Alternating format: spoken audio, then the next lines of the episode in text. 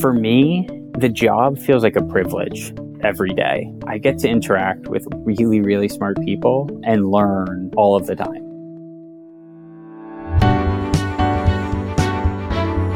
You are listening to the Sure Shot Entrepreneur,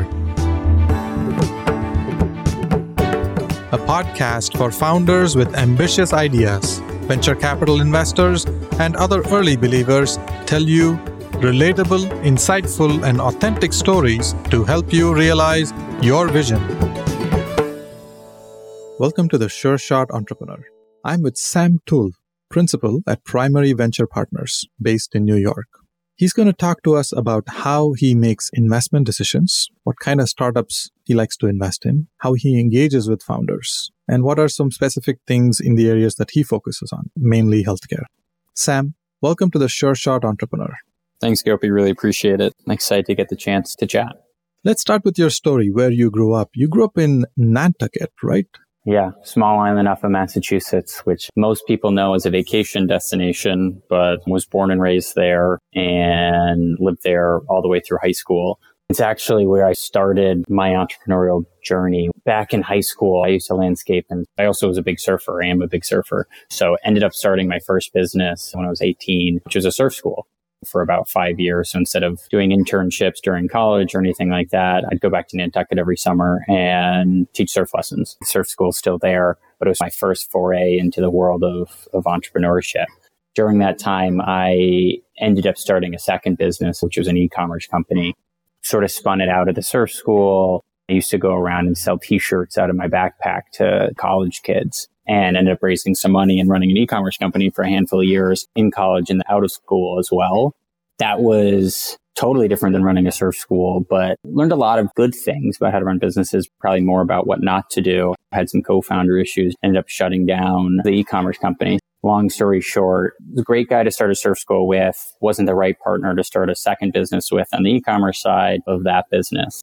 I was living in Boston at the time, really had no idea what I wanted to do. I was sort of lost because these businesses have been my whole life for many years and ended up getting really interested in tech and landed at a software consultancy on the sales and go to market side and worked there for a handful of years we were building custom mobile software for sort of Series A and Series B businesses and the Fortune 2000 companies. I was there for a couple years up until that business got acquired by Accenture. I ended up leaving before that to move to New York to be the first salesperson at a business called Nomad Health, which is healthcare labor marketplace, which was my first real deep exposure to healthcare. They eventually became the director of sales, selling into health systems and provider groups across the country. And then shifted over to be the GM of business line. I was there about four years from seed through series B before jumping over to the investing side. So about 10 years of entrepreneurial and operator experience before coming over to investing at primary, where we do pre-seed and seed stage investing in New York. I spend 75% of my time in the world of healthcare and the rest of it in sort of enterprise, enterprise SaaS, we're a geographically focused fund. 95% of our investments are in the greater New York area. And the two founding GPs are primary seven years ago when the fund was started said, we think New York's going to be the tech hub of the East Coast. But at the time, there wasn't a lot of venture dollars in the New York ecosystem. So we're going to build a fund that's focused on supporting that ecosystem. And on top of that geographic focus, we work really closely with the portfolio, which is something that's always spoke to me given my previous background. We're a team of 30 people. We have nine full-time investors, but then the rest of the team is really focused on working with the portfolio. We have operating partners who focus on go-to-market, talent and people and strategic finance, and they have teams that sit underneath them. So you're a surfer turned entrepreneur turned healthcare executive turned venture capital investor. Yeah, it's a winding path for sure. I definitely didn't take the I'm going to go get an internship and do investment banking and get an MBA and work at a tech company and then become a VC. It's a little bit different. What do you like about venture capital? For me, the job feels like a privilege every day. I get to interact with really smart people and learn all of the time, whether it's about different industries or different parts of industries. I come into mic every day and get like, I'm going to learn something new and interact with people who are so smart and are focused on spending their whole time changing the world for the better. I absolutely loved all my time on the operating side, but it's just different from a day to day basis in terms of this really feeling like a privilege at all times. Yeah, it is a privilege indeed to work with some ambitious entrepreneurs building mission driven businesses. It's truly an honor to have those opportunities. Yeah, it's just so much fun. Yeah, it is a lot of fun. What areas do you focus on for your investments? I spend about 75% of my time in healthcare investing specifically. Healthcare is so big.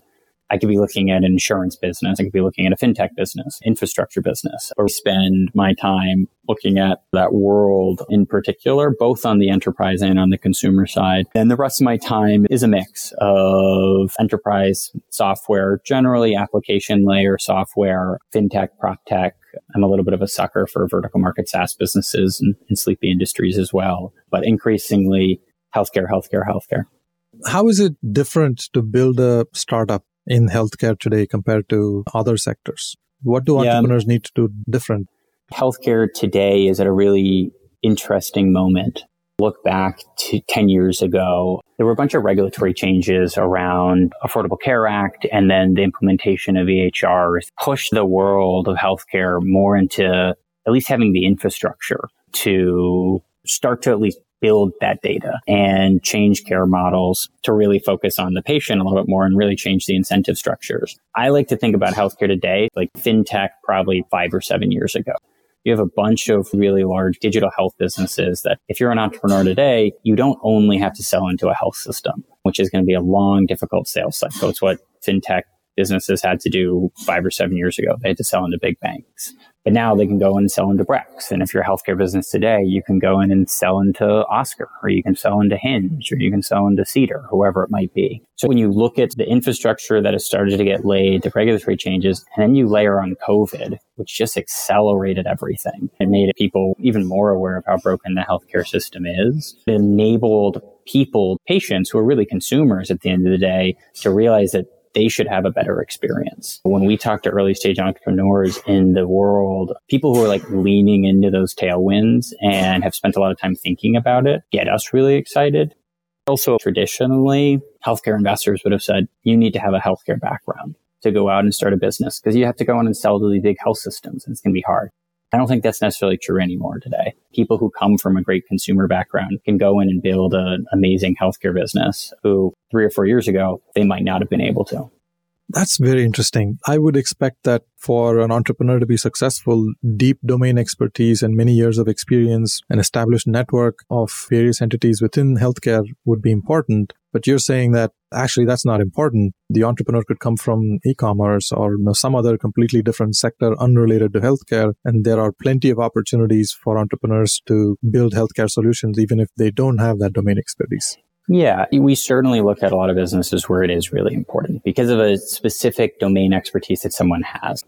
We recently invested in a business that is in the provider network space. So it's a guy who came out of Oscar, who for four years had built their networks. And he said, I don't have the software tools to do this. It's a pretty specific problem. The average Joe Schmo walking up the street isn't going to realize that there's an opportunity there. So in some cases, especially on the enterprise side, we see a lot of people who are coming out of health tech businesses who have seen from the inside how broken these systems are and are saying, I'm going to go out and improve that. With some of the businesses on the care side in particular, though, having that specific healthcare background isn't necessarily a must. I think it's really important to have people around you who are, but if you're building a business that has a direct to consumer motion, maybe it's around care, but like you have ran acquisition and growth, that's great. If you ran growth or acquisition at a D2C brand, you can go in and really understand as a patient or as a consumer where there are specific new opportunities and like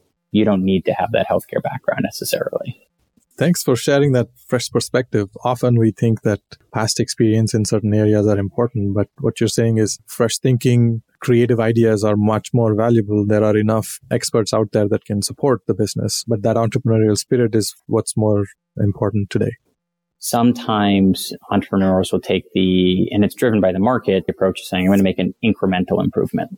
I'm going to make something a little bit better. And yeah, that's what happens with experts. They're very good at finding incremental changes, but when looking for revolutionary changes, they struggle because they see so many different ways a new idea can fail, and that prevents them from taking that leap. Yeah, exactly. So I think we always get excited about people who are going to really take a step back and say, I'm changing the world here. We're investors in a business called K Health. Alon, the CEO, is the co-founder of Wix and then the co-founder of Vroom. So building websites, then selling cars online. And now he's running a business called K Health, which is revolutionizing how people get access to care. And it's the idea of saying you basically are going to be able to, through AI, have a doctor in your pocket at all times. When you talk to him about it, he doesn't come from that world of healthcare necessarily. It doesn't make sense the way that care is delivered today in the United States. Let's really revolutionize how consumers are getting access to that care versus being stuck in the box of this is how it's been done for the last 10 years. That's fascinating. I want to talk about the first meeting, the second meeting when you meet entrepreneurs. What goes on in that room? What do you yeah. ask them? What are you looking for? Yeah, we're early stage investors. For us, first and foremost, it's about the team. It's about understanding their story, their background, what is their unique insight to build this business. We also think a lot about, we use this term internally, rate of learning. Are these people learning machines? Are they going to come in and iterate and be able to weave back and forth? You know that a startup is not one straight path. So we really look to try to get to know the people first and foremost. We're also looking at TAM and market, of course, and ultimately the solution that they're building to help solve the core problem that they are going after. You look for who they are. So you ask a lot of questions about their personality, past experience, career, and you're watching very closely to see if they're learning machines. Are they eager to grasp new ideas and chase after new innovation? And you're looking for the normal things that all other investors would look for size of the market, unit economics, whether the solution is differentiated and who's the competition and all of that stuff. Yeah, exactly. Can you give an example of one of the recent investments? How was the conversation? How did you meet the entrepreneur? What did you ask them? A recent investment we made is in a business called Jukebox Health, which is helping seniors age in place. It's three multi-time entrepreneurs focused on helping seniors make sure that they have their homes set up and retrofitted so they don't have to leave their homes and they can say, we're going to be here and live the rest of life here. It's a full stack solution. It's one of these businesses that is operationally complex, but when they figure out how to scale, it's also a huge moat. And they're going in and having conversations with payers and health systems who are all incentivized to help members age more safely. For us in those early conversations, it was really focused on getting to know the three team members, Ramanos, Oren, and, and Sung, who had all started different businesses beforehand. But this is actually an example where not all of them were from the healthcare world directly, or they hadn't all spent that time there and trying to get a sense of what's ultimately driving them and how much do they want to solve this problem. These guys are pros who really have been thoughtful around what do they need to go prove and what's going to be hard. You sometimes see this with people who have been around the block once or twice, but like just being honest about what they knew and what they don't know yet. Sometimes you see with people who are, maybe this is their first business, the desire to act like they know everything. From my perspective, I love it. And I find it really refreshing when people say, it's a great question. I don't have the answer to that right now. Just being forthright about that. Yeah, some of the best entrepreneurs I've worked with, they're incredibly impatient. They yeah. just want to do things and they are so eager to make decisions, take actions. But at the same time, they're also very thoughtful. They have thought about a topic very deeply, much more deeply than anyone around them. And they have considered different scenarios. Therefore, now they know exactly what to do and mm-hmm. they're able to move forward. It's a privilege to have that opportunity to watch that action. Yeah, we actually have a CEO in our, portfolio, a guy named Tony Aloco, who is CEO of a business called Dandy. He's talked about impatience with the whole investment team beforehand. Even as he's interviewing people, he tries to figure that out. He's basically said the best way to do it is I just ask straight up. He said, when was the last time that like you didn't get something finished as quickly as you wanted to, or that some, you know, someone got in your way? Like, what was that? He said he used to try to like weave around just asking, when was the last time you were impatient is the best way to really quickly understand mm. and get to that. It's a race against the clock in a lot of ways, finding product market fit, going on and raising more capital and doing all of that extra months can mean a lot. This is very interesting. You're giving specific examples of what happened in, in a closed room in the conversation between you and the founders. I always ask this question to pre-partner level venture capital investors. Do entrepreneurs insist on talking to partners? What role do you play in that conversation? How do you support them and how do you support the firm? It's a good question. We actually think a lot about it given the size of our fund. What is the entrepreneur's experience in this? Because you want to make it a great experience. They're the customers in a lot of ways. As a firm, what we've tried to do is be really thoughtful around making sure we all are aligned around like what is going to get us excited? Like that gets back to people and it gets back to market and doing these types of things. And then we try to bring in people on the partner level as early as possible. The plus is as you have someone on a non-partner level having some of those early conversations, what we really strive for is that that partner is going into that conversation really well prepared. They've been debriefed. They have an understanding of the market the understanding of the product. They're going into it with a prepared mind versus that just initial conversation. And as generalists, we look at so many different sectors. You just look at our portfolio. The businesses span from full stack autonomous submarine businesses to D2C brands and everything in between. We can't be experts on everything, but we really try to make sure that if you're having a conversation with a non-partner, they're making sure that that partner is super prepared going into that second or third conversation. What are some common mistakes that founders do, especially when engaging with pre partner level investors? And what advice would you give them? Common mistakes I think that people sometimes make is, and it's a hard thing to critique, but it's around how do people pitch the narrative? As VCs, we look at tens or hundreds of businesses in a week or in a month, certainly, and really working to make that story compact and digestible. I know when we work with our portfolio around subsequent fundraising rounds, which we get really closely involved with, we spend a lot of time with them saying like, what is that story? What is that narrative? How do you make it really simple for someone to understand the core part of the business, why this is really exciting and demonstrate you understand what those different levers are around that success times, especially in industries where things are a little bit more complex out of the gates, I always encourage entrepreneurs to take a step back and think through what's that elevator pitch you're going to start off, tell people up front. So someone can walk out of that meeting and say, Oh my God, this is why it's so exciting. Because someone has to go get someone else excited. The easier you can make that for someone else, that is always a win.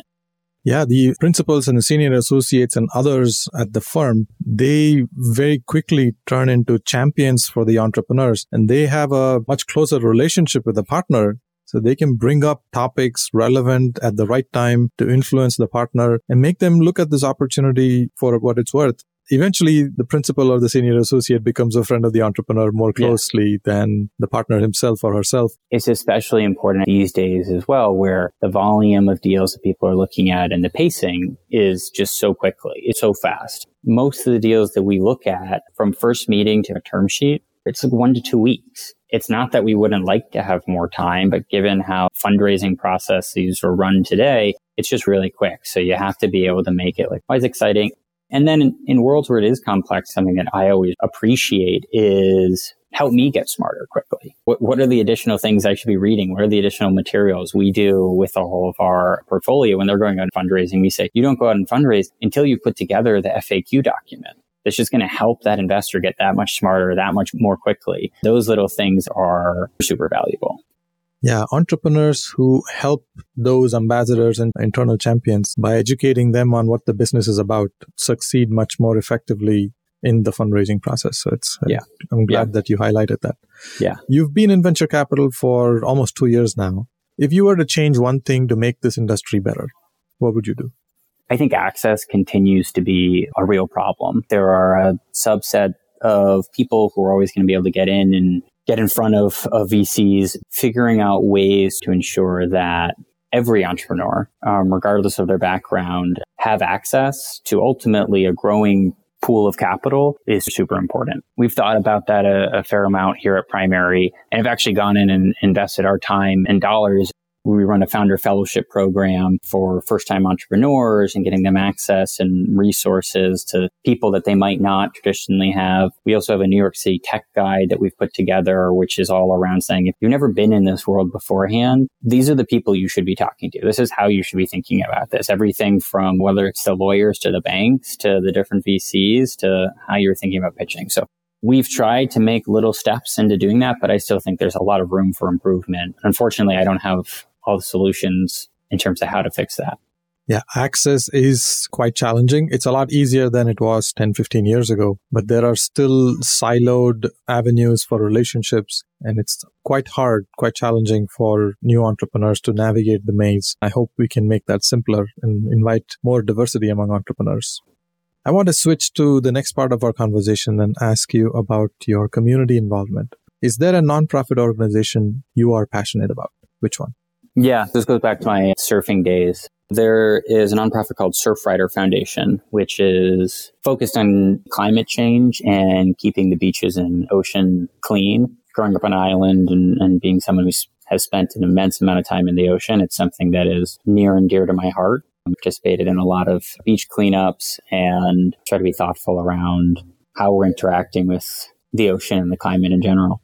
This is great. Thank you very much for sharing your nuggets of wisdom, specific examples of your engagement with founders, and how you are involved actively in community development. I appreciate your time here on the podcast. Thank you very much. Thanks, Gopi. Really appreciate it. Thank you for listening to the Sure Shot Entrepreneur. I hope you enjoyed listening to real life stories about early believers supporting ambitious entrepreneurs. Please subscribe to the podcast and post a review. Your comments will help other entrepreneurs find this podcast. I look forward to catching you at the next episode.